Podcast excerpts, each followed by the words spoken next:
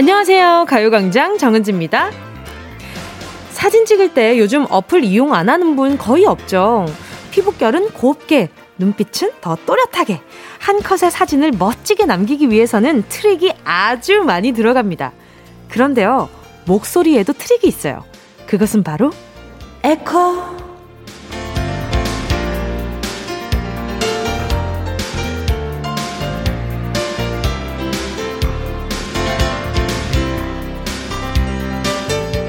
에코. 마치 메아리가 들려오는 듯한 마이크 테크닉이죠. 방송이나 음악 녹음할 때는 reverb라고 해서 이렇게 목소리가 많이 울리고 퍼지는 효과를 내주는데요. 일단 이 에코가 들어가면, 자, 에코 좀 주세요. 뭔가 좀 아련하고 같은 말이라고 해도 울림이 있고 무슨 말이든 좀 강조가 되는 것 같기도 하죠. 콩트를 할 때는 회상 장면으로 주로 이용되는 이 기능. 여러분 이제 에코 꺼주시고요. 여러분 이 느낌 어떠세요? 어, 누군가에게 전하고 싶은 말 미안해. 고마워. 사랑해요. 지금부터 문자 보내주세요. 제가 에코 잔뜩 넣어서 목소리에 잔트릭 팍팍 넣어서 소개해볼게요. 5월 4일 화요일 정은지의 가요광장 시작할게요. 5월 4일 화요일 정은지의 가요광장 첫 곡은요, 김태우의 사랑비였습니다. 사실, 월요일 라라랜드에서 조은유 씨 노래할 때가 생각이 좀 많이 났는데요. 이 조은유 씨가 노래를 할 때 에코가 들어가지 않으면 살짝 초라해지는 건 팩트거든, 팩트거든요. 그리고 노래방 가서도, 그 노래방마다 그 에코의 정도에 따라서 내 기호가 좀 달라지잖아요. 어느 노래방, 야, 거기 노래방은 좀 에코가 좀 이렇게 낭낭이 없어가지고 조금, 아유, 부를 맛이 안 나. 어디를 가면 막 에코가 막 엄청 있어서 아 여기는 내가 부르는데 무슨 어떤 홀에서 부르는 느낌이다. 뭐 그런 기분으로 이제 노래하시는 분들은 좋은 거죠. 그렇지 동굴 동굴 속. 그래서 가끔 그럴 때 있잖아요. 화장실에 들어가서 음 한번 흥얼 했는데 나쁘지 않아 갑자기 괜찮아.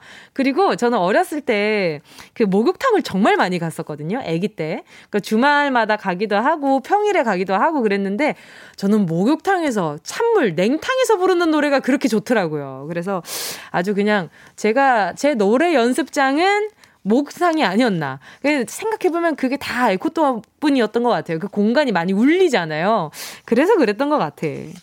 자, 여러분, 지금부터 여러분의 사연을 에코 넣어서 소개를 한번 해보도록 하겠습니다. 에코 들어왔나요? 자, 아, 아, 들어왔나요? 아, 아, 어, 어, 어 조금만 높여주시겠어요? 아, 아, 오, 좋아요. 너무 좋습니다. 어, 흥분하지 않아야겠네요. 요 정도 에코라면 말이죠.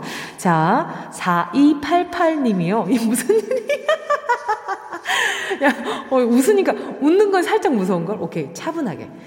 매일 퇴근길 데리러 오는 남편 김주열, 너무 고마워. 새벽에 출근하면서도 날 더 걱정해주는 내 사랑. 사랑해.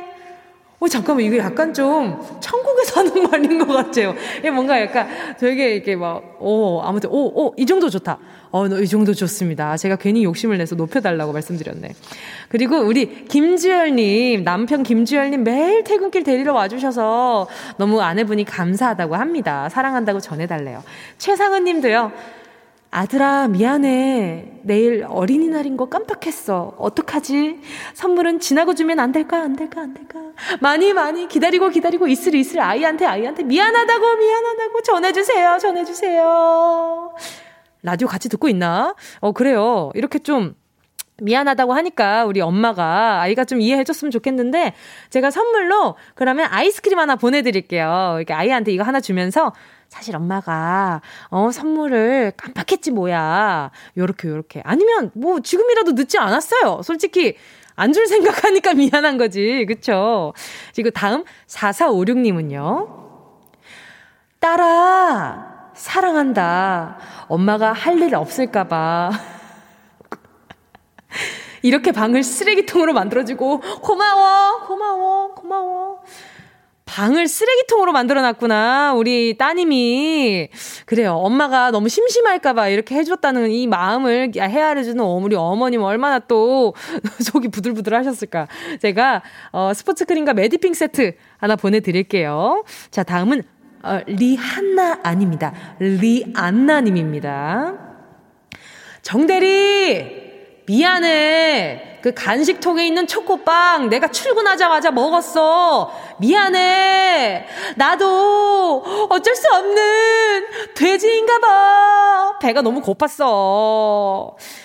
이거 그거 아니에요? 내 여자친구를 소개합니다. 견우야, 견우야, 미안해, 미안해. 어, 이거 아니에요? 아, 엽기적인 그녀인가? 아무튼, 어, 엽기적인 그녀. 맞아, 맞아. 엽기적인 그녀였죠. 미안해, 나도 어쩔 수 없는 돼지인가 봐 하셨어. 그러면, 이게 비웠으면 채워주는 게 미덕이거든요. 우리 리안나님이 정대리님 초코빵 먹었으니까 더 많이 채워주시면 됩니다. 그게 미덕이에요. 알겠죠? 이거 안 하면 그건 나쁜 사람이에요. 8327님은요. 여보, 당신이 아끼는 화분, 그거 댕댕이가 깨뜨린 거 아니야. 그거 내가 야구공 가지고 놀다가 실수로 깨뜨린 거야, 여보. 미안해. 어머, 8327님, 그 야구가 또 취미세요. 아, 예전에도 한번 그 댕댕이가 깨뜨렸다 그러고 화분, 그, 이게 뭐 이렇게 뒤집어 쓴 댕댕이가 하나 있었는데 여기 또 억울한 댕댕이가 또 하나 더 나왔네요. 아유, 우리 댕댕이 억울한 일 참 많다, 그죠? 이래서 가끔 강아지가 좀 말좀 좀 해줬으면 좋겠다 싶을 때가 많아요.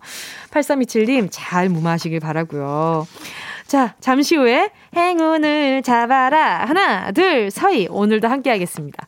1번부터 10번에 만원부터 10만원까지 백화점 상품권, 그리고 이번 주 행운 선물, 아미선, 별다줄입니다. 아이크림, 미백크림, 썬블록, 피부 미용 3종 세트 구성되어 있고요.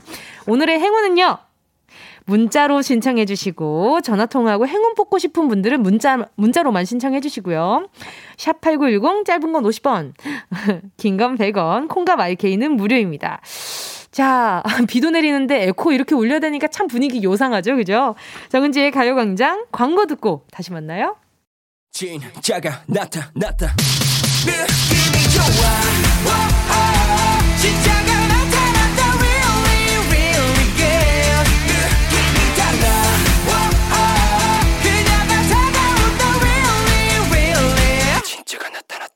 정은지의 가요광장 함께하면 얼마나 좋은지 KBS 쿨 FM 정은지의 가요광장입니다. 지금 시간은요 12시 14분 39초 40초 지나가고 있습니다. 계속해서 문자 볼게요. 김근화님이요. 푸흐흐흐. 아, 우리 딸도 그래서 매일 방을 쓰레기통으로 만드는구나. 흐흐. 가요광장 덕분에 알았네요. 그래요. 우리 가요광장 청취자분들의 이 자녀, 자녀분들이 이렇게 이렇게 다들 효심이 깊습니다. 엄마 심심할까봐 방을 그냥 난장판으로 만들어 놓은 게 다 효심 때문에 그런 거예요. 알겠죠? 김근호 님도 듣다가 약간 어이가 없으셨나봐. 푸흐흐흐 이렇게 보내셨다. 이혜정 님도요. 우리 큰딸 맹장 수술하고 오늘 퇴원하는데 일주일 동안 고생 많았어. 이제 아프지 말자. 아유, 또, 그 애기한테는 큰 수술이었겠어요. 그쵸? 우리 혜정님, 어, 이 따님이랑 같이 심심하실 때 나중에 좀 이제 방귀도 나왔겠죠? 퇴원을 하시는 거 보니까 심심할 때 드시라고 곤약 쫀디기 하나 보내드릴게요. 차오님이요. 인도네시아에서 근무하고 있습니다. 이곳은 코로나가 너무 심해서 요즘 재택근무가 잦아 라디오 들으며 근무하고 있어요. 아, 정말요? 아, 그래도 저희가 좀 덜 적적하게 놀아드려서 다행이다. 그쵸? 예, 재택근무가 잦으면, 아, 이거 코로나 또 심하시구나. 마스크 잘 하시고요. 조심하셔야 해요. 알겠죠? 7603님은요, 은지씨, 5월 9일이 둘째 아들 여섯 번째 생일인데, 오늘 미리 생일 파티 해주려고 준비하고 있어요. 우리 세진이 생일 축하하고, 지금처럼 건강하게 잘 자랄 수 있길 응원해주세요. 아빠가. 이 방송은 영원히 박제겠다, 그죠? 그리고 요즘 또 부모님들이, 아이 키우시는 학부모님들이 굉장히 좀 마음 아파하시는 게 내 아이의 기념일 때, 어, 이 시국이 아니라면 조금 더 많은 사람들의 축하와 사랑을 받을 수 있을 텐데, 어, 우리 아이한테 너무 야속하다라는 생각하시는 부모님들이 참 많더라고요.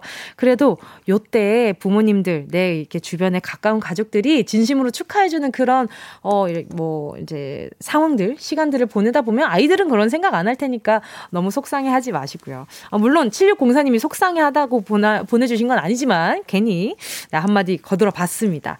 그리고 우리 아이 생일 너무너무 축하해요. 제가 선물로요. 아, 아이를 위해서 어, 어린이 영양제 하나 보내 드릴게요. 네, 그리고 9335님이 문자 보내주셨는데, 은지 언니, 저번에 상추씨 뿌려서 키우고 있다는 다른 청취자분 사연을 듣고, 저도 청상추 씨앗을, 어, 이거 저한테 발음 테스트 하는 건데, 청상추 씨앗을 심어서 키우고 있는데, 사기당했나봐요. 아무리 봐도 상추 같지 않은 싹이 났네요.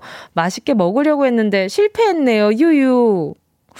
약간 무순 같은 친구들이 났어요. 지금 보니까. 이게, 하트예요. 일단은 귀여운 건 이렇게 이 길쭉한 그 우리 가끔 그럴 때 있잖아요. 그 핀인데 집게 핀에 그 길다란 새싹 그 하트 그 핀 아시 아 집게 낀 아시나는 모르겠다.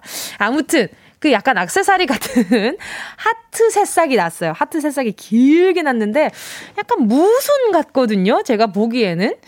근데 이 친구들이 뭐 동충하초 같이 생기기도 했고 네, 보니까 상추 같은 느낌은 아닌데 이 친구가 어떻게 자라는지도 좀 알려줘봐요. 이게 혹시 대가 자란 걸 수도 있으니까 이렇게 자라다가 어? 어, 나도 상추 자라는 과정을 한번 찾아봐야겠다.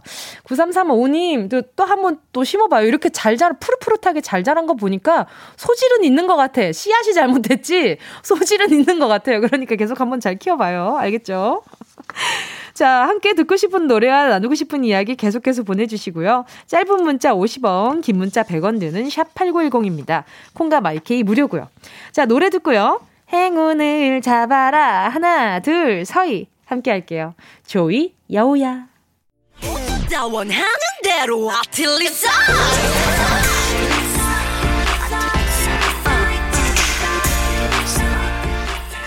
가요광장 가족들의 일상에 행운이 깃들길 바랍니다. 럭키핑크 정은동이의 행운을 잡아라. 하나, 둘, 서희.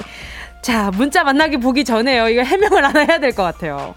아까 전에 그 적상추 심었다고 저희한테 문자 보내주셨잖아요. 아, 청상추 보내주셨다고 문자 보내주셨는데 저희가 이거 보면서 아, 이게 무슨 청상추야. 이렇게 길다랗게 생겨가지고 무슨 루꼴라도 아니고 이런 예 말씀 드렸는데 제가 노래 나가는 동안 정말 길을 쓰고 찾아봤습니다. 근데 맞네요. 맞아요. 이, 이 청상추, 어, 청상추의 모종은 이렇게 자라는 똑같이 자란 사진을 제가 찾았습니다. 아마 9335님도 열심히 찾아보고 있었을 거예요.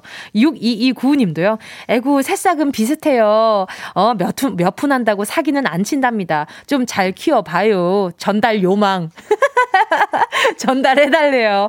어, 이 새싹으로는, 어, 이렇게 사기 안 치니까 걱정 말고 키우래요. 우리 9335님도 불안해하지 말고 키워주시길 바라요. 자, 그럼 이제 오늘 행운 잡으실 분은 한번 만나볼게요. 자, 2391님이요. 결혼 6년 차인데 어제 와이프 생일이라 처음으로 외박 선물을 줬어요. 아침에 4살 소민이, 6살 소윤이 머리 묶어서 어린이집 등원시키고 출근했네요. 정희야, 자유 잘 보내고 있니? 자유 잘 보내고 있니? 생일 축하하고 저녁에 만나. 우리 2391님 결혼 6년 차인데 와이프 생일이라서 이렇게 또 나름 바쁘셨다. 그쵸? 우리 아내분 생일 선물로요. 제가 우유 미백크림 하나 보내드릴게요. 자, 그리고 또, 음, 다음은 1958님입니다. 안녕하세요. 일본인 아내를 둔 평범한 직장인입니다. 저 하나만 믿고 일본에서 타고 한국까지 와준 아내에게 뭔가 뜻깊은 선물을 해주고 싶은데 뭐가 좋을지 아무리 생각해도 떠오르지 않네요. 은지 씨가 추천 좀 해주세요 하셨어요. 바로 전화 연결해볼게요. 여보세요? 아, 네, 여보세요? 안녕하세요. 반갑습니다. 뭉디입니다. 네, 안녕하세요. 안녕하세요. 네, 자기소개 좀 부탁드릴게요. 아, 네, 저는 저기 뭐야 연구원으로 일하고 있는 박용환이라고 합니다. 네, 반갑습니다. 결혼하신 지 얼마나 되셨어요? 결혼한 지는 6년 됐어요. 6년이요? 네네. 어, 연애 결혼하신 거죠? 네, 맞습니다. 어때요? 아내, 그 아내분이랑 6년 동안 결혼하시면서 어땠어요? 글쎄요, 근데 연애를 생각보다 오래 하지 못해가지고요. 아, 그래요? 네, 네, 저기 뭐야, 애가, 애기가 먼저 태어나는 바람에. 아이고, 그러셨구나. 이게 행운이 바로 왔네요. 아, 네네, 그렇습니다. 그러면 생각해 두신 아내분 선물은 있어요? 어, 지금 뭘 해야 될지 전혀 모르겠어요. 저... 뭐 화장품을 해야 음, 될지, 음, 음. 어, 뭐, 금붙이를 해야 될지. 아하, 저 생각나는 거 딱 하나 있어요. 뭐요? 저 한복이 생각이 났어요. 한복이요? 네, 네, 한복을 선물로, 어, 저도 이렇게 세트로 맞춰 입으면 정말 정말 예쁘거든요. 어, 괜찮네요. 네, 그래서 또 저희, 이제 또, 음, 음, 음. 말씀하세요. 아니, 저, 네, 저희 결혼할 때 한복을 그냥 대여만 했었거든요. 아, 그러면 더 의미 있을 것 같아요. 왜냐하면 또 타국에 와서 얼마나 또 마음고생 많으시겠어요. 근데 한복도 예쁜 색깔에 내가 좋아하는 색깔에 내 품에 맞게 하면 정말 정말 예뻐서 아마 추천, 맞추신다면 아내분이 엄청 행복해 하시지 않을까라는 그냥 제 추천, 그냥 개인적인 추천이 있습니다. 괜찮나요? 어, 괜찮은데요. 아, 좀더 다른 추천 안 해드려봐도 괜찮아요? 아, 더 많이 해주시면 더 좋죠. 아, 아니면은 보석함 같은 걸, 그 요즘엔 저렇게 그 전통시장 같은 데 가면 보석함 같은 것도 예쁜 것들 많잖아요. 악세사리 담는 통 같은 것들. 아, 자개, 네네네. 자개 같은 거. 네네. 네, 그런 것도 좋을 것 같고, 뭔가 전통적인 선물을 원하신다면 그런 것도 좋을 것 같고요. 어, 그렇네요. 괜찮네요. 다 좋다고 네. 해주시니까. 아니, 근데 연구원이라고 하셨는데 어떤 연구 하시는 분이신가요? 어, 저는 저기 곤충 쪽으로 연구를 오. 하고 있어요. 오, 아, 이게 파브르시구나. 아, 네, 원래 곤충을 좋아하셨어요? 네, 뭐 좋아하기도 좋아했는데 네네. 어쩌다 보니 그렇게 됐네요. 아 그래요? 와 진짜 저는 곤충이라고 했을 때 그 곤충과 벌레의 느낌은 또 좀 다르잖아요. 그렇죠, 그 아무래도 그 표현이 어떻게 다른 거예요, 그게? 글쎄요, 곤충이라고 하면은 네네. 그냥 저기 뭐야 우리가 많이 아는 그냥 다리 여섯 개, 뭐 날개 네 개, 뭐 이렇게 음. 하는 게 이제 곤충이고요. 선생님, 말씀 어. 중에 어. 죄송한데 행운 안 뽑으시면 이거 이게 넘어가요. 자, 행운 뽑을게요. 10개의 숫자 속에 다양한 행운들이 있습니다. 마음속으로 숫자 하나 골라주세요. 몇 번일까요? 자, 5번이요. 5번이요? 5번. 네. 3만원 축하드립니다. 감사합니다. 아유, 너무 히트로마트로 너무 미안해요. 죄송합니다. 이게. 아닙니다, 아닙니다. 이야기를 오래 하고 싶다 싶어가지고. 네. 3만 원, 네, 획득하셨고요. 이게 아내분 생일 선물 잘해주시길 바라겠습니다. 다음에 또, 마, 네. 다음에 또 만나요. 죄송해요. 아닙니다, 아닙니다. 감사합니다. 전화 연결 즐거웠습니다. 좋은 하루 되세요. 네, 감사합니다. 네.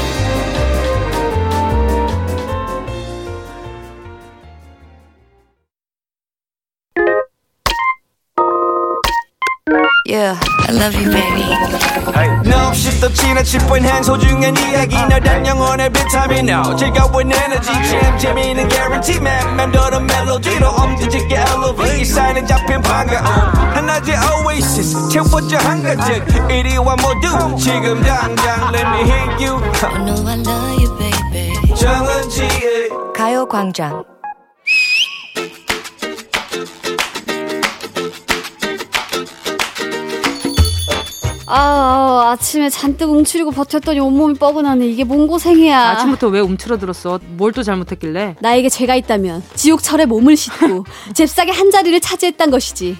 그런데 내 옆에 하필이면 쩍벌남이 있었고. 에? 요즘도 대중교통에 그런 사람들이 있어? 그렇다니까. 다리를 에? 그냥 광활하게 쫙 벌리고 앉아 있는데 그 옆에서 이렇게 오므리고 0.5석을 차지하고 앉아있느라 마음까지 움츠러들어 버렸다고. 아유, 공중도덕을 어디다가 갖다 버린 분이야. 아, 잠깐만. 그 사람도 좀 딱하다.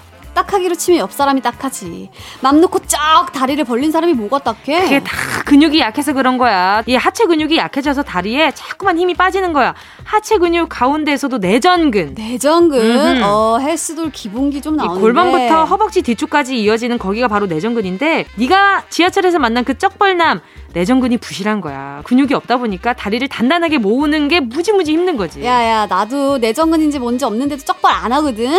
매너가 근육을 이겼다. 아유, 아, 나의 아름다운 attitude. 근데 내전근은 어떻게 키우라고? 일단 들어놓아봐. 오케이. 그 상태에서 무릎 사이에 작은 공이나 베개를 끼우고 엉덩이랑 골반을 동시에 올려 bridge 자세인 거지. 오, 오케이 오케이. 느낌 골반을 알지? 들어 올릴 때 허벅지 그렇지, 그렇지. 뒤쪽에 들어가는 힘. 그렇지, 그렇지. 요 맛이구만. 그게 약간 좀 hip up되는 그런 느낌이지. 아하. 내전근을 키우면 배뇨 장애, 전립선 질환, 치질 등을 예방하는 데도 도움이 된다. 오, 어허. 근데 뭐라고? 절, 전립선? 그걸 내가 해야 돼? 그치? 아이, 잠깐만. 전립선뿐이 아니라 암튼 운동은 그저 아름다운 몸매를 부각시키려고 하는 게 아니라 일상생활을 자유롭게 하기 위함이야. 멋있는 어깨, 탄탄한 복근만 관리할 게 아니라 다리, 허벅지, 하체, 엉덩이! 하체 운동 열심히 하면 다리만 굵어지던데. 두 발로 직립보행을 하는 우리 인간의 에너지는 허벅지에서 나와. 허벅지 뒤쪽에 있는 지지대, 그 근육을 뭐라고 부르는가? 헬스 해봤으면 좀 들어봤을 텐데. 어... 바로 햄스트링. 잠깐만 햄스트링이라면 음, 박찬호 선수를 괴롭게 했던 음, 잦은 햄스트링 부상 쏟아지는 시선들. 그 햄스트링에 문제가 생기면 자세가 구부정해지고 걷거나 뛸 때 무리가 온다 이 말씀이야. 햄스트링은 어떻게 키우면 되는데? 엎드려봐. 헉! 바닥에 쫙 엎드려 뻗쳤습니다. 오케이. 그 상태에서 발목 사이에 공이나 베개를 끼운다. 아까랑 비슷하구만. 그 자세로 다리를 뒤쪽으로 올렸다 내렸다. 아 쉽지 않아. 이거 난이도가 꽤 높네. 어렵다 생각하고 포기하지 말고 일상에서 바른 자세로 잘 걷기만 해도 하체에 힘을 키울 수가 있어. 우리가 운동을 하는 이유는 뭐다? 살기 위해서다. 그렇지. 좋다. 주변 사람들에게 민폐 끼치지 않기 위해서라도 오늘부터 근육 키우자. 근육을 키우자. 오케이, 문제입니다. 다음 중 하체 근육이 아닌 하나를 골라주세요. 1번 대둔근 2번 장딴지근 3번 승모근 승모근 자 정답을 아시는 분은 문자번호 샵 8910으로 지금 바로 문자 보내주세요 짧은 건 50원 긴 건 100원 콩과 마이케이는 무료입니다 yes 예원 씨와 함께한 런치의 여왕 퀴즈에 이어진 노래는요, 소유 권정열 어깨였습니다. 런치의 왕, 오늘 하체 근육이 아닌 하나를 고르는 문제였는데요. 자, 정답은요, 두구두구두구두구두구두구. 3번. 승모근이었습니다. 승모근은 그 목과 어깨가 이어지는 부분에 생기는 근육인데, 아, 여성분들이 그 오프숄더를 입었을 때 좀 부담스러워하는 부분이기는 하죠. 그 승모근이 많이 자라 있으면요. 그리고 생각보다 그 승모근은 그 어깨와 목 사이에만 있다고 생각하는데, 저도 얼마 전에 알았는데 승모근이라는 것 자체가 등에 되게 깊게 내려와 있대요. 그래서 어, 승모근을 풀어준다고 했을 때 등부터 해서 목 올라오는 부분까지 좀 풀어줘야 될 때가 많 않더라고요. 아무튼 아름다운 어깨 라인, 품이 있는 목 라인 이 요것이 이렇게 승모근 승모근을 안 쓰고 운동하는 방법이 참 어려웠었거든요. 처음에는. 네, 하다 보면 승모근을 어, 컨트롤할 수 있는 능력치를 얻을 수 있게 됩니다. 승모근은 그리고 스트레칭을 좀 많이 해주셔야 해요. 알겠죠? 자, 우리 정답자분들 만나볼게요. 성숙현 님이요. 3번 승모근. 요즘 승모근 때문에 병원 다니고 있어요. 유유유. 맞아요. 이게 승모근이 또 목이랑 어깨랑 연결돼 있는데 근데 우리 몸의 근육은 다 하나잖아요. 그쵸? 나눠져 있다고는 하지만 부위가 두통까지 많이 올 때가 있어요. 그래서 의료적으로 의료로 보톡스를 맞는 분, 분들도 꽤나 많더라고요. 승모근 때문에 두통이 너무 심해서 맞는 분들도 있더라고요. 최미경 님도요. 3번 승모근요. 근육 키우고픈 1인입니다. 웃음 웃음. 자, 그럼 늦지 않았습니다. 지금 바로 시작하시면 좋고요. 0319님은요. 3번 승모근이요. 저 승모근 너무 스트레스예요. 일자 어깨 원츄 유유. 이건 스트레칭이랑 운동 같이 좀 많이 해주셔야 해요. 그래야 좀, 어, 모양, shape이 조금 잡힙니다. 이, 바른 자세를 해야 좀 그나마 승모근이 덜 서거든요. 최영근님은요, 정답 3번, 승모근. 승모근아, 좀 작아져 줄래? 안 그래도 짧은 목이 더 짧아 보이잖아. 아, 요 분도 스트레칭 많이 필요한 분이신 것 같고요. 0780님은요, 승모근, 요즘 운동하는 헬리니입니다. 벌크 후 다이어트로 힘든 저에게 어제 트레이너가 하체가 많이 좋아졌다고 하네요. 체력도 많이 좋아지고요. 기분 좋아요. 저도 제가 체력이 떨어질까봐 계속 운동을 꾸준하게 하고 있는 편이긴 하거든요. 웬만하면.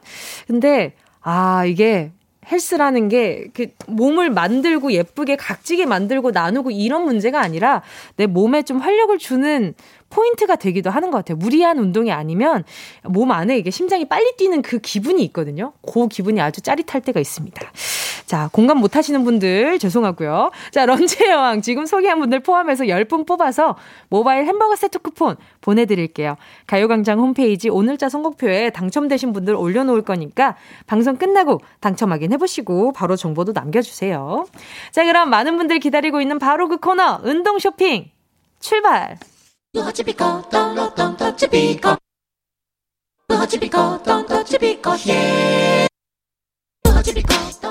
꼭 필요한 분에게 가서 잘 쓰여라. 선물을 분양하는 마음으로 함께합니다. 운동 쇼핑.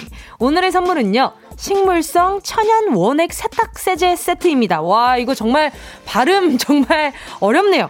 식물성 천연 원액 세탁 세제 세트입니다. 분명히 따라 입은 옷인데도 뭔가 좀 찝찝하고 새 옷인데도 괜히 여기저기 가려운 분들 계신가요? 우리 아가 옷 이렇게 독한 세제로 빨아도 되는 걸까? 걱정되는 분 계시겠죠? 계시죠? 공해가 심한 세상을 사는 우리에겐 세제도 순한 천연 세제가 딱입니다. 세탁기가 아무리 열심히 빨아도 섬유 유연제와 세태, 세제의 잔여물을 모두 빨아낼 수는 없거든요. 내 몸을 내 몸처럼 씻어주는 천연 세제. 5월에 새로 들어온 이 좋은 선물 제가 오늘 10분 뽑아서 보내드리겠습니다. 문자 보내주시고요. 샵 8910 짧은 건 50원, 긴 건 100원, 모바일 콩과 마이케이는 무료입니다. 순식간에 치고 빠지는 운동 쇼핑 함께한 곡은요. 이적 빨래였습니다. 자, 오늘의 선물은 천연 세탁 세제인데요. 어, 저도 빨래하는 거 좋아하거든요. 그래서 우리 집 세탁기는 정말 일당백을 합니다. 열심히 돌아가요. 열심히 돌아가고 집안에 이렇게 빨래 향기가 확 퍼져 있으면 정말 집처럼 느껴지거든요. 그래서 빨래 향기를 참 좋아합니다. 자, 우리 빨래 좋아하시는 분들 이렇게 많은지 저랑 이래서 가요광장 들으시나 봐요. 저랑 이렇게 잘 맞는 구석이 많으셔가지고. 자, 바로 만나볼게요. 오영수 님이요. 저요, 저요. 저희는 아이가 3명이라 빨래 양이 엄청나요. 유유유. 아이들을 위해서 사용하고 싶어요. 그럼요. 가져가세요. 아유, 아이가 셋이면 얼마나 또, 또, 음, 빨래 양이 많으시겠어요. 이게 세탁기는 하나인데 마음 같아서는 세탁기를 보내드리고 싶은데 그럴 조건이 그럴 여건이 안 되네요. 7809님은요. 저요 저요 저 27살인데 저희 집 세탁기가 17살이에요. 그 세제 저희 집에 필요합니다. 부모님은 세탁기 잘 돌아간다면 바꾸실 마음이 없어 보입니다. 히히. 세탁기 17살이라, 아, 보내줄 때가 된 것 같기는 한데, 어쩌겠어요. 또 어머니, 부모님이 제일 많이 쓰시니까, 우리, 우리 7809님도 아마 빨래를 많이 하신다면 또 그냥 바꾸자 이렇게 하실 텐데 그럴 좀 음, 시간 여유가 많이 없으시죠, 그렇죠? 세제라도 바꿔 보내드리겠습니다. 현창식님은요, 5세 아들 아빠입니다. 천연 세제 아토피 있는 피부가 아 예민한 아토피 있는 피부가 예민한 아들을 위해 손 번쩍 들어봅니다. 너무 멋있어요. 가져가세요. 또 아버지 또 아드님이 아토피가 있어서 얼마나 또 걱정되시겠어요. 근데 어릴 때 아토피가 있다가 커서 없어지는 경우가 많다고 하더라고요. 그러니까 관리 잘하면 아마 좋아질 겁니다. 슈디님은요. 은지씨, 은지씨, 오늘 딱 전해요. 전 운동 코치입니다. 겨울이든 봄이든 여름에는 말할 것 없고요. 늘 땀으로 옷이 괴로워하고 있어요. 매일 깨끗하게 세탁된다면 더 열심히 선수들 지도할 수 있을 것 같아요. 저 주세요. 아, 슈디님은 제가 그냥 트레이너분이신 줄 알았는데 정말 운동 코치 하시는 분이시구나. 코치님이구나. 알겠습니다. 아유, 우리 슈디님 그 옷들은 참 항상 촉촉하겠어요. 그죠? 제가 바로 하나 보내드리도록 하겠습니다. 자, 소개한 분들 포함해서 10분 오늘자 선곡표에 명단 올려놓을 테니까요. 방송 끝나고 확인하시고 정보 꼭 남겨주세요. 그래야 우리 슈디님도 괴로운 옷들이 행복해질 수 있는 거고요. 알겠죠? 자, 이쯤에서 노래 한 곡 더 들을게요. 함께 하실 곡은요. 자이언트 핑크 피처링 우디의 어때? 어디야 지금 뭐해? 나랑 라디오 들으러 갈래? 나른한 점심에 잠깐이면 돼.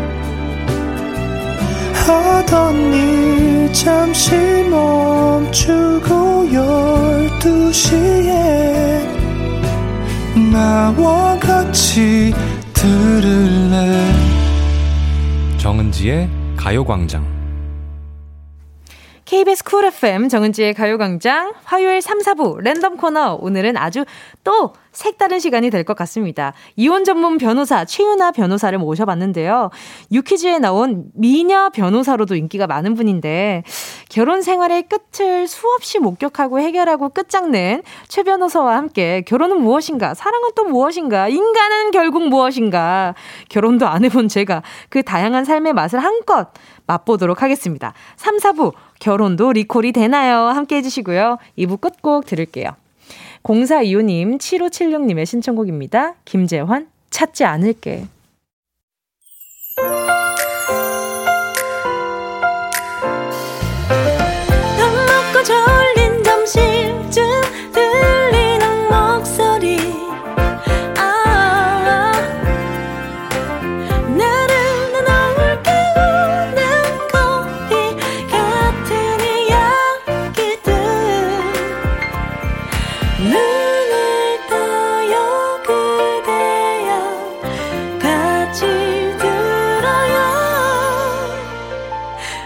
정은지의 가요광장. KBS 쿨 FM 정은지의 가요광장 3부 첫 곡으로요. 3177님이 신청해주신 김영중 그녀가 웃잖아 였습니다.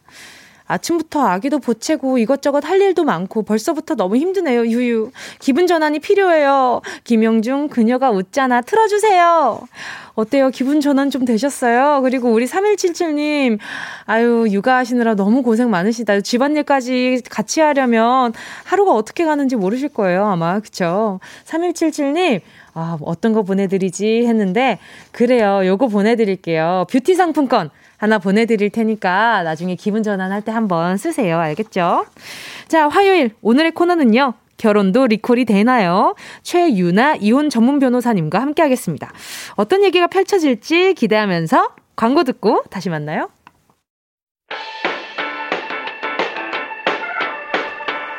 이 라디오 그냥 듣기나 깜짝마요 18910 대목원 50원 긴건 100원이고요 잠기 위에 무릎을 베고 누워서 KBS KBS 같이 들어볼까요?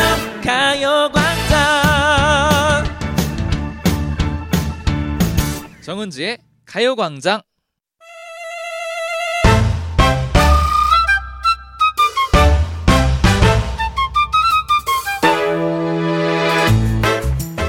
빌 게이츠 부부가 27년 만에 결혼 생활에 막을 내렸네요. 각자의 SNS로 조용히 알린 평화로운 이혼. 아, 뭔가 얼음처럼 차가워지는 기분이 드는데요. 아무튼 이 부부의 재산 분할에 많은 사람들의 관심이 쏟아지는 가운데 자, 기가 막히고 코가 막히고 입을 틀어막게 되는 마라맛 부부 이야기에서 사랑과 결혼의 찐 의미를 발견해 보는 시간 가져보겠습니다. 이혼 전문 변호사 최윤아 변호사님과 함께합니다. 결혼도 리콜이 되나요?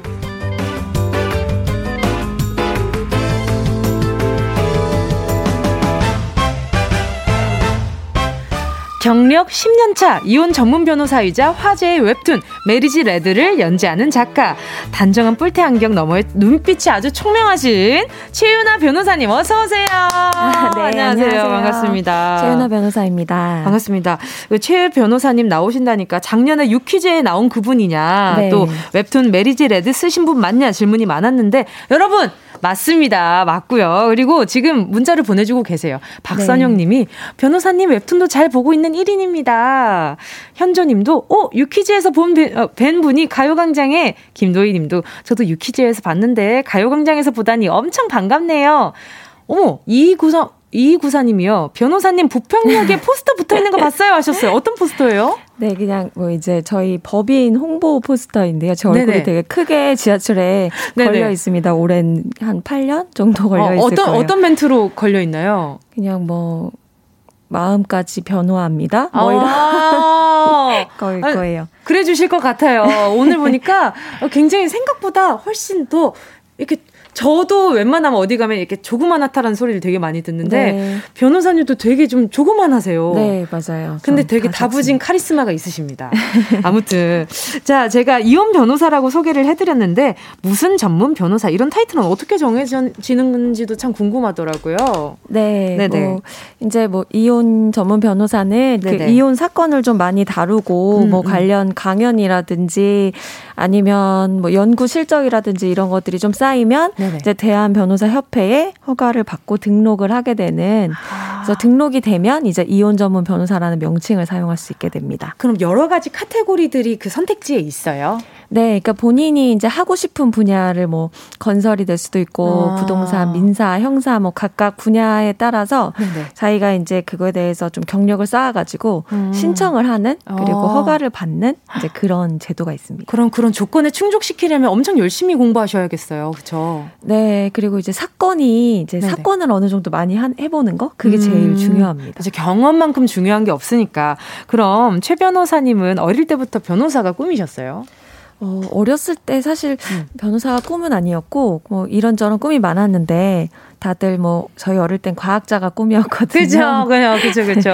과학자였다가 대학교 때는 이제 PD나 기자가 되고 싶었었고 어. 대학교 한 거의 4학년쯤 돼서 부모님의 권유로 이제 너 상담하는 거 좋아하고 음. 사람 만나는 거 좋아하고 또 체력도 막 그렇게 제가 좋지가 않아서 음. 이제 기자 활동하기 좀 힘들 거다 음. 그런 조언을 듣고 이제 시작을 공부를 시작을 했는데 지금도 10년 차이지만 너무 저한테 잘 맞는 일이어서 음. 좋아하는 일이고 또 행복하게 그렇죠 사람 또 네. 마음 아까 말씀한 대로 마음까지 변호하는 네. 마음을 좀 어루만지는 네, 그런 일이잖아요. 네. 네 이게 어떻게 보면 정말 든든한 존재일 수밖에 없는 게 어떤 힘이 필요한 사람에게는 도움이 필요한 사람에게는 엄청 든든한 존재가 되어주시는 거니까 네. 아, 그 부분이 엄청 매력 있을 것 같아요. 그 중에서도 이혼 전문 변호사가 되신 이유는 어떤 이유일까요? 네, 이제 뭐 변호사가 되기 위해서 공부를 할때 음. 음. 이제 이것저것 공부를 해보니까 가족법이 굉장히 재밌는 거예요. 음. 어 그리고 아무래도 이제 우리 모두가 사실 이혼 아 이혼이래 결혼의 산물이잖아요. 너무 이혼 먼저 튀어나오시는 거 아닙니까? 네네네. 결혼의 산물이잖아요. 그쵸. 다 가정 있고 이러니까 그쵸. 그래도 가까이서 본게 음. 어, 가정에서 일어나는 분쟁들이고, 뭐, 음. 부모님 부부싸움을 중재한다거나 다 어렸을 때 그런 기억 한 번씩 있잖아요. 그쵸, 그쵸. 그래서 좀 더 가깝게 느꼈던 것 같아요. 맞아요. 정말 많죠. 어머니, 아버지의 싸움을 중재한 사건, 아, 사건이래. 상황을 안 겪은 사람 없을걸요, 거의? 네, 없을 거예요. 그쵸. 한 150번 정도는 다들 말려보잖아요. 네. 최소한. 근데 이번에 좀 재미있는 통계가 있었어요. 코로나로 작년 이혼율보다 온, 올해가 아, 코로나 어, 시국에 이혼율이 소폭 감소했다. 이런 네. 통계가 있다면서요? 네, 저도 그 통계 봤는데 네네. 뭐한 5%이 정도 감소한 거 음. 어, 봤는데 네네. 실제로 제가 느끼기에도 정말 전화 문의는 그래도 많았는데 아. 실제로 이혼하시는 분들은 2020년에는 굉장히 적었습니다. 이게 좋은 거일까요? 안 좋은 거일까요? 이제 많은 분들이 이제 같이 붙어 있다 보니까 또 그쵸? 화해를 많이 해서 아. 또 이혼율이 줄었을 것이다라고 분석하시는 분도 계신데 네. 그냥 제가 생각하기에는 네. 좀 어, 이게 그냥 보류 상태가 아닐까. 그렇죠. 네, 아무래도 에. 상담 가러 상담을 가는 것도 좀 부담스럽고 음. 어, 좀 이게 집을 이렇게 거주지를 그쵸. 분리한다거나 이런 뭐 이사를 한다거나 이것도 어려우니까 음. 좀 보류 상태가 아닌가 저는 그렇게 생각이 그렇죠. 코로나 시국 이후로 그리고 아동 폭력 그 신고 수도 많이 줄었다는 얘기 들었던 경험이 있는데 네. 그런 비슷한 사례인가 이런 생각이 좀 들기는 했었어요. 자, 아무튼 그리고 또 아까 전에도 말씀드렸던 것처럼 최 변호사 최 변호사님이 어, 또 다른 이력을 가지고 계세요. 웹툰 메리지 레드로 유명하시잖아요. 팔로워가 무려 26만 명. 이라고 네. 이 언제부터 연재가 된 건가요? 어, 2018년 9월부터 시작했습니다. 어, 2018년 9월부터요? 네. 근데 그림까지도 같이 그리시는 거예요? 아니요. 그림은 그림 작가님이 따로 계시고 음. 제가 이제 어, 글을 써서 드리면 그림 네네. 써서 주, 그림 그려서 주시고 제가 네. 올리고 이렇게 진행하고 근데 있습니다. 누가 봐도 그 그림체를 보면은 아 그냥 이거 최 변호사 최 변호사님의 얼굴이다 네. 이렇게 느껴지기는 했어요. 네. 근데 그 내용을 볼 때마다 좀 기가 차는 내용들이 정말 많더라고요. 네. 음 메리지 레드는 어떤 뜻을 가지고 있나요? 음, 이제 marriage blue라고 해서 결혼 전에 우울감을 뜻하는 단어가 아, 있는데 네네. 그거에 이제 착안해서 제가 만든 단어인데 그냥 결혼 생활에 경보등이 켜졌다. 지금 음. 이걸 잘 극복하지 못하면 이혼할 수도 있다. 그런 딱 시점이 아. 있는데 결혼해 을 하면 네네. 모두에게 한 번씩은 있었을 것 같아서 음. 신호등에 비유해서 제가 만들어 본 말입니다. 자, 메리지 레드 궁금하신 분들은요. 또 요즘에 이게 좀 인별툰이에요. 그래서 요거 보시면 어, 이런 내용, 이런 내용이 있다고 이렇게 또 좀 흥미로워 하실 것 같은데 많이 궁금해 주시고 찾아봐 주시고요. 계속해서 최 변호사님께 궁금한 점 있으면 문자 보내 주세요. 이혼 얘기가 꼭 아니더라도 평소 변호사란 직업에 대해 궁금했던 점, 또 내일이 5월 5일 어린이날 아닙니까? 그래서 변호사를 꿈꾸고 있는 어린 친구들도 문자 보내주셔도 좋아요. 짧은 건 50원, 긴 건 100원, 샵 8910이고요. 콩과 마이케이 무료입니다. 노래 듣고 다시 만날게요. 다비치, 사랑과 전쟁. 다비치의 사랑과 전쟁이었습니다. KBS 쿨 FM 정은지의 가요광장 지성미 넘치는 최윤아 변호사님과 함께하고 있고요. 아, 그리고 아까 전에 오프닝에 그 오늘 3, 4부 열면서 빌 게이츠 부부 얘기를 했어요. 근데 27년 만에 이혼 발표를 했다고 해요. 근데 이혼 과정이 과연 순탄할까요? 이 재산이 어떻게 나눠지는가에 관심이 많이 쏠렸다고 하는데. 네, 네네. 이제 이혼 자체는 뭐 두 분이 동의를 했으니까 문제가 없는데 재산 분할에 대해서는 어 이제 우리나라 법 같은 경우에는 27년이나 사셨으면 사실 거의 반반으로 나눠지거든요. 그래요. 근데 제가 뭐 예전에 미국 판례들 보면은 미국은 더 그렇더라고요. 아, 그래요? 그래서 거의 반 가깝게 가져가시지 않을까. 와. 네, 싶고 아무래도 전 세계인이 보고 있다 보니까 막 그 재산에 대한 다툼보다는 좋게 네. 합의하시지 않을까 저는 그렇게 음. 생각이 듭니다. 그 미리 얘기를 하고 발표를 하지 않았을까라는 생각도 네. 좀 들기도 싶기도 해요. 네, 그쵸? 합의가 다 되셨을 것 같아요. 그렇죠, 그렇죠. 많은 분들이 우와 하고 계시겠죠. 그럴 일이 아니긴 하지만 말이죠. 자, 지금부터는요, 변호사님이 연재하고 있는 웹툰, 메리지 레드에 나왔던 에피소드 하나를 마라맛 꽁트로 재현해 보려고 합니다. 짧은 연기가 들어가는데 괜찮으시겠죠? 네, 열심히 해보겠습니다. 자, 알겠습니다. 자, 그럼 시작해 볼까요?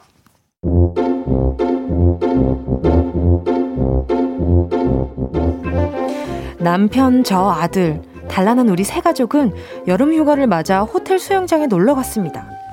여보, 여기 너무 좋다. 당신도 들어와. 아니, 난 그냥 발만 담글게. 자기 계속 놀아, 신나게. 그때 남편의 전화가 요란스럽게 울리더라고요. 아, 또 시작이네. 왜? 뭐? 당신 좀 바꾸라는데?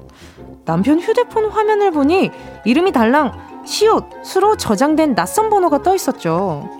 시옷? 초성 게임도 아니고 뭔 이름 이렇게 저장해놨어? 여보세요? 잠깐만, 여보세요? 시옷, 시옷님? 네, 누구세요? 네? 뭐라고요? 이 여자가 대낮부터 정신줄을 놨나 뭔 소리를 하는 거야? 누가? 누구랑? 언제부터 만났다고요? 뭐라고? 우리 남편 뭐? 7년? 잠깐만 가만히 있어봐. 우리가 결혼한 지 5년째인데 다, 다, 다, 당신이 7년? 말도 안 돼, 이건! 꿈이야! 전화를 끄는 건 남, 전화를 끄는 전 남편에게 자초지정을 물었습니다. 여보, 이 여자가 하는 말 다 뭐야? 거짓말이지. 그냥 미친 여자지? 미친 여자는 아니고, 그 여자 말이 다 맞긴 맞아. 근데, 아, 나 진짜 모르겠다. 당신 돈으로 위자료를 좀 지어주든지 자기가 좀 해결해줘. 나 걔 때문에 너무 힘들다. 응? 제발. 뭐, 뭐라고 힘들어? 그리고 뭐? 내가 해결해? 내가, 내가 왜? 내가 왜? 흥분하지 말고 차분하게 생각해봐. 그 여자가 당신한테 얘기하겠다고 날 얼마나 협박했는지 알아? 내가 가정 지키겠다고 지금껏 버텨왔어. 근데 이제 나도 한계야. 이제 당신이 좀 해결해줘. 와, 와, 와, 와, 와, 진짜 어이가 상실해. 너 지금 이 상황에도 네 생각밖에 안 하냐? 너 이, 이 삐리리, 이거 험한 말, 거친 말, 이런 나쁜 이런 삼시세끼!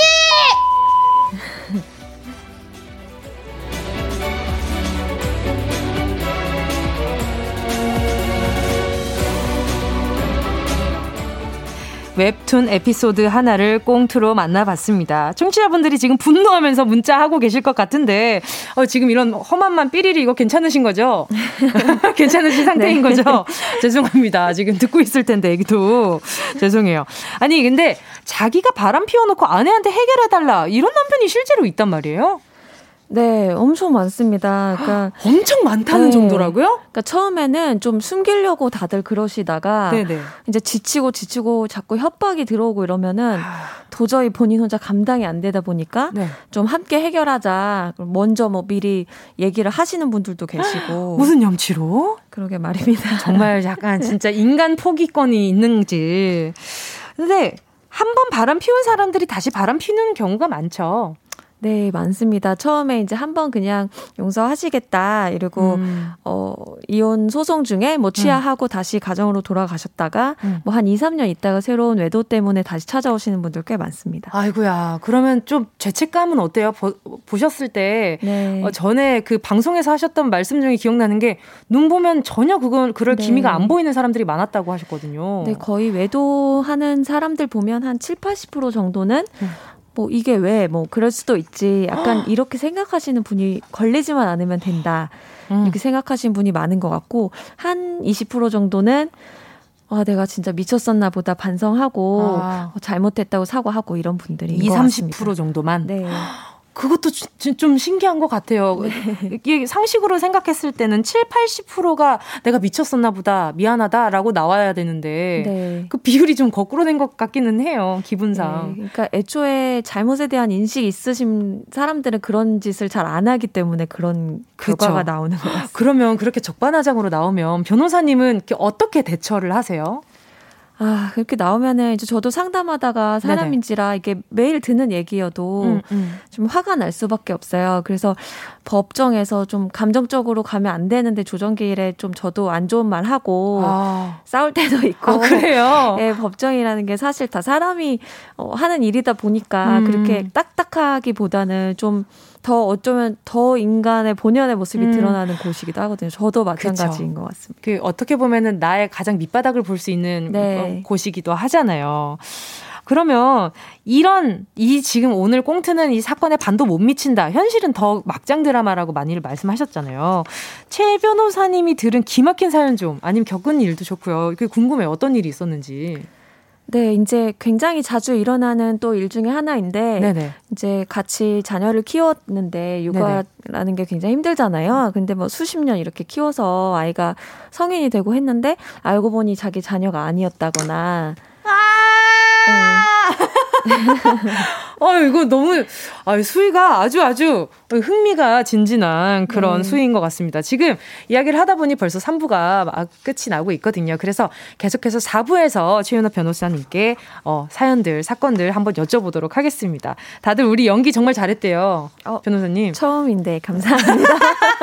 아니, 근데 바람 펴놓고 이렇게 차분하게 도와줘라고 얘기를 하면 아, 너무 막 혼란스러울 것 같긴 해. 자, 계속해서 최윤아 변호사님께 궁금한 점 또 어, 알아보고 싶은 점 계속 문자 보내주시고요. 저희는 먼저 4부로 넘어가서 네, 기다리고 있을게요.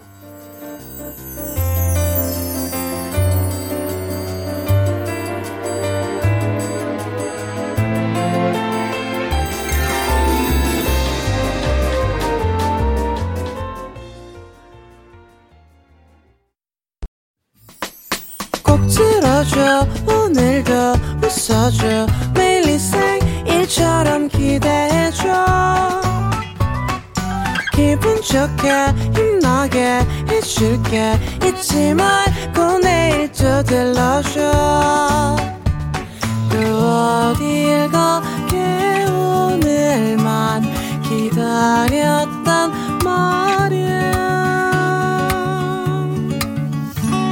정은지의 가요광장 KBS 콜 FM 정은지의 가요광장 최윤아 변호사님과 결혼도 리콜이 되나요? 함께하고 있습니다. 앞서 사례를 몇 가지 말씀을 해주셨는데 조유미 님이 문자 보내주셨어요. 드라마에서처럼 변호에 대한 결과가 불만족스러워서 복수를 한다든지 그런 일이 정말 있나요? 유유. 아, 그러니까 변호사한테 복수하는 거 말씀하시는 것 같은데. 그런 것 같아요. 네네. 네, 네, 간혹 복수까지보다는 뭐 좀 협박 비슷하게 하시는 분들도 있고, 뭐 안 좋은 좀뭐 포스트잇 같은 게 아. 집에 붙어 있었던 적도 집에요? 예. 네. 네. 사실 법정에서도 아. 좀뭐 저를 밀친다거나 어머나 이런 것들이 상당히 많았어요. 근데 좀 이제 연차가 좀 많아지고 저도 나이가 좀 더 많아지니까 네네. 좀 덜한 것 같고 그래요. 20대 때는 좀 더 잦았던 것 같습니다. 아니 근데 집은 또 어떻게 하고 집 앞에다가 포스터를 붙여놔요?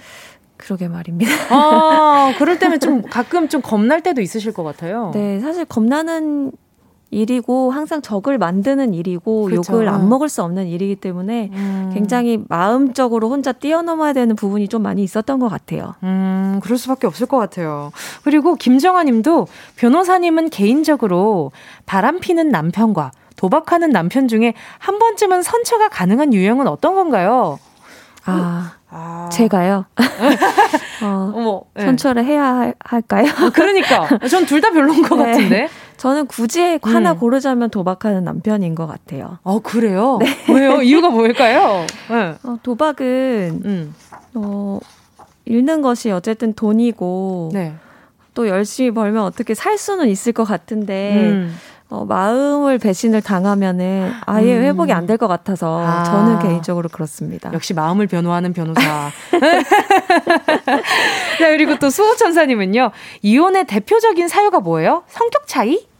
네, 가장 많이 오시는 이유가 성격 차이 맞습니다. 음, 아, 그러니까요. 이게 왜 몰랐나? 이렇게 생각하시는 분들이 많잖아요. 네. 연애할 때 왜 몰랐어? 성격이 이런 거? 음. 이렇게 말씀하실 수도 있는데, 결혼했을 때의 성격 차이라 그러면 어떤 류의 성격 차이인가요? 어, 저는 개인적으로 성격보다는 사실 입장 차이가 아닐까 싶은데, 음. 어떤 결혼을 하면 이제 일이 발생을 하잖아요. 그쵸. 뭐 임신, 출산, 육아, 뭐, 음. 사업의 실패, 아이고. 뭐, 고부 갈등, 뭐 장서 갈등, 이런 게 계속 발생을 하는데 그쵸. 거기에서 서로의 입장이 다르다 보니까 아. 내 입장을 위해서 대변해서 싸우게 되고 그걸 음. 서로 성격 차이다 이렇게 느끼는 것 같아요. 아, 그 순간에 본인에 대한 방어가 세지니까 네. 이해가 좀 떨어지는 순간이 이혼할 수 있는 네. 가능성이 높은 음, 상황이겠다. 그렇죠. 자, 그러면 지금 우리 최윤아 변호사님께 무물 타임이 준비되어 있습니다.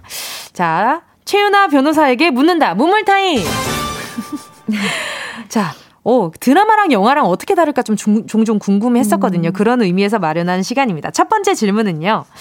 드라마에선 부부가 서로 양육권을 가져겠다, 가져가겠다고 싸우면 누구랑 살지 아이한테 의견을 묻더라고요. 실제 법정에서도 아이의 결정에 따르나요?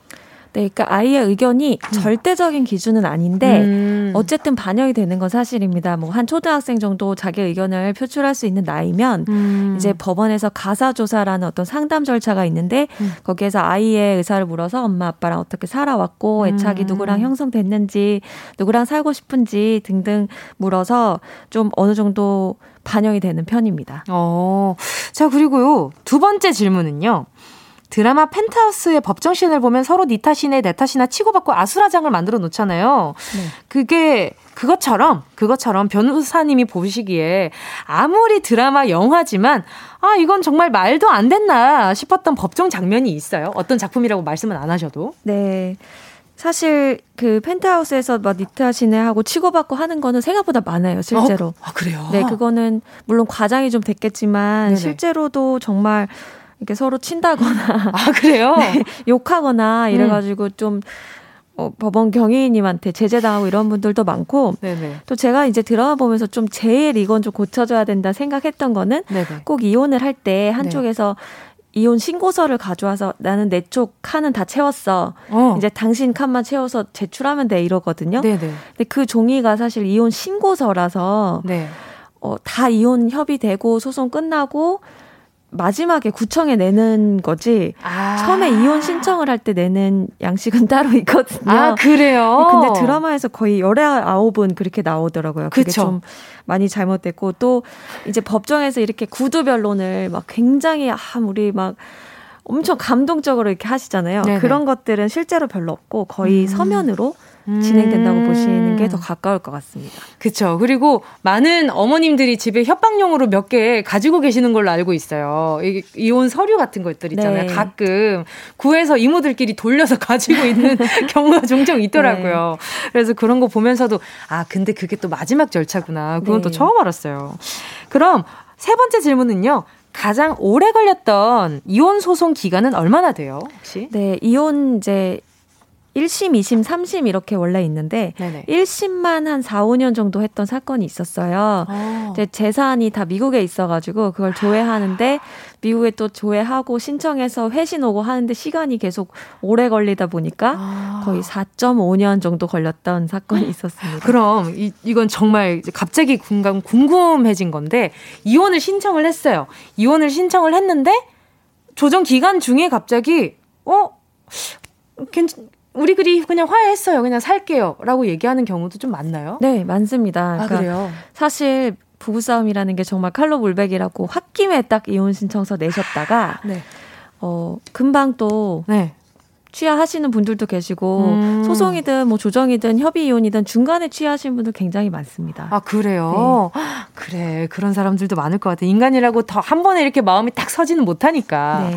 자 이쯤에서 노래 듣고 와서요 계속해서 이야기 나눌게요. 여기에 제 노래가 나오게 될 거라고 생각을 못했는데 허각 정은지 이제 그만 좀 싸우자 이제 그만 싸우자. 자, 허각 정은지의 이제 그만 싸우자였습니다. 이혼 전문 변호사 최윤아 변호사님 모셨는데 제가 제 노래가 이렇게 나올 거라고는 생각을 못 했는데 이렇게 찰떡인 노래가 또 있었네요.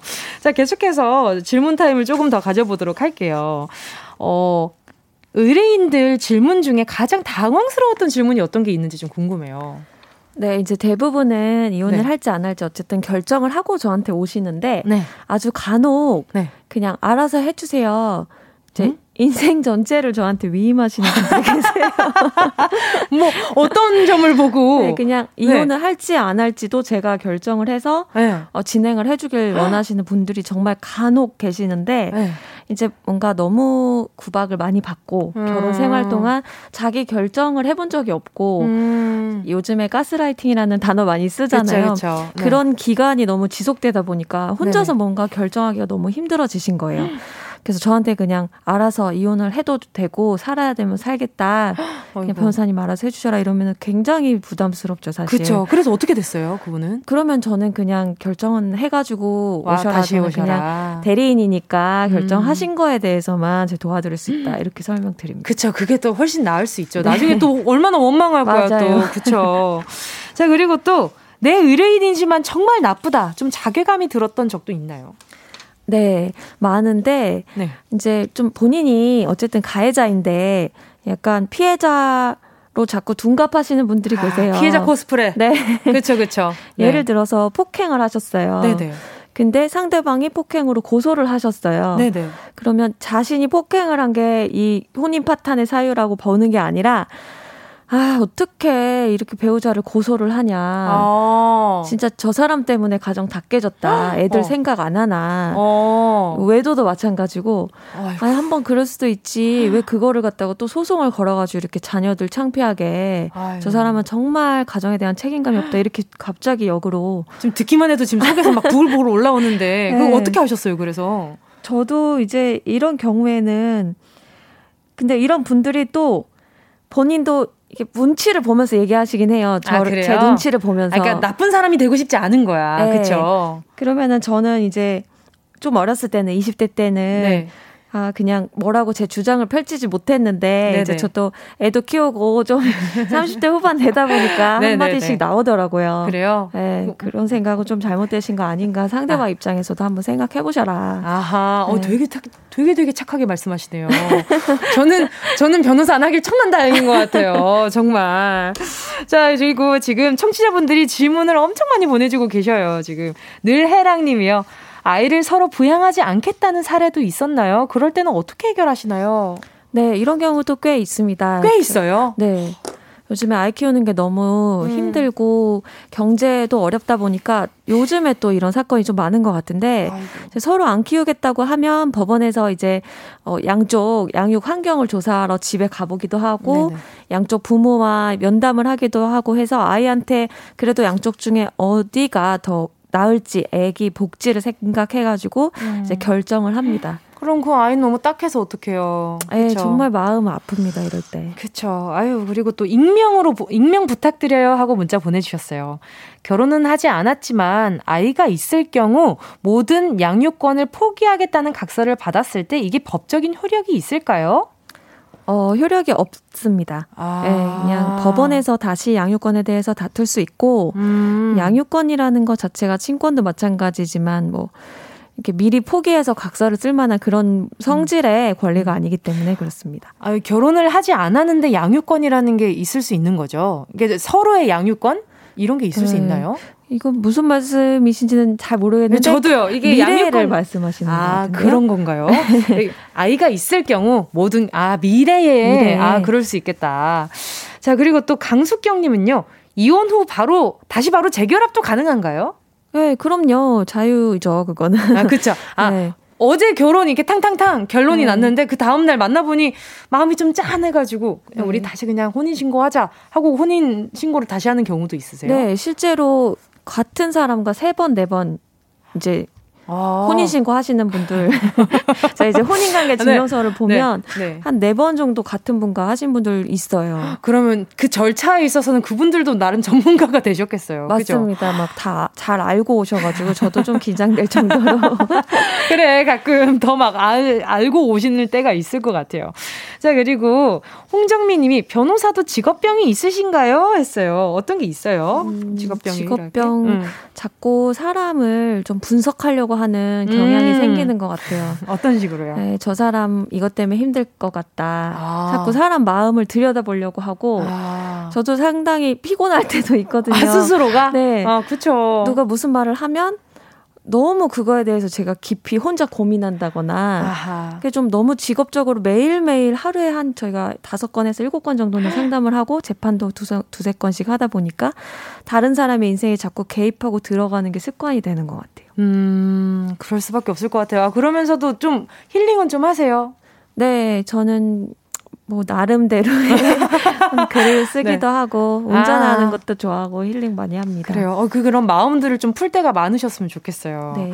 자 오늘 이야기를 나누다 보니까 시간이 벌써 또 보내드려야 할 시간이 왔어요. 항상 게스트분들 왔을 때마다 이런 이 시간이 제일 아쉬운데 오늘 네 끝인사 좀 부탁드릴게요. 오늘 가요광장 어떠셨어요? 아, 네, 너무 재밌었고 초대해 주셔서 정말 감사드립니다. 아, 너무 너무 정석적인 대답 아니에요? 진심 맞으신 네, 거죠? 네, 진심입니다. 감사합니다. 그리고 지금 결혼 생활에 약간 좀 위기를 맞은 분들께 혼란스러운 분들께 한마디를 해주신다면 어떤 게 음, 있을까요? 음, 위기를 맞았을 때 그 위기가 사실은 당연한 거라고 받아들이면 또 극복하기가 쉬운데 왜 나한테만 이런 일이 일어났지? 다른 사람들은 잘 사는데 왜 내 인생에만 이런 일이 일어났지? 싶 은 생각이 많이 들 거예요. 그래서 모두에게 위기는 여러 번 찾아온다는 거, 그게 관계의 어떻게 보면 본질이라는 걸 이해하고 서로 대화를 통해서 분명히 극복하실 수 있을 거라고 봅니다. 법적인 어떤 잘못만 아니라면. 맞아요. 어, 방금 이 관계의 본질이란 말이 마음에 훅 와닿았어요. 네. 오늘 나와주셔서 정말 감사했습니다. 자, 저희는요, 최 변호사님 보내드리면서 노래 드릴게요. 소란에 있어주면. 안녕히 가세요. 네, 안녕히 계세요.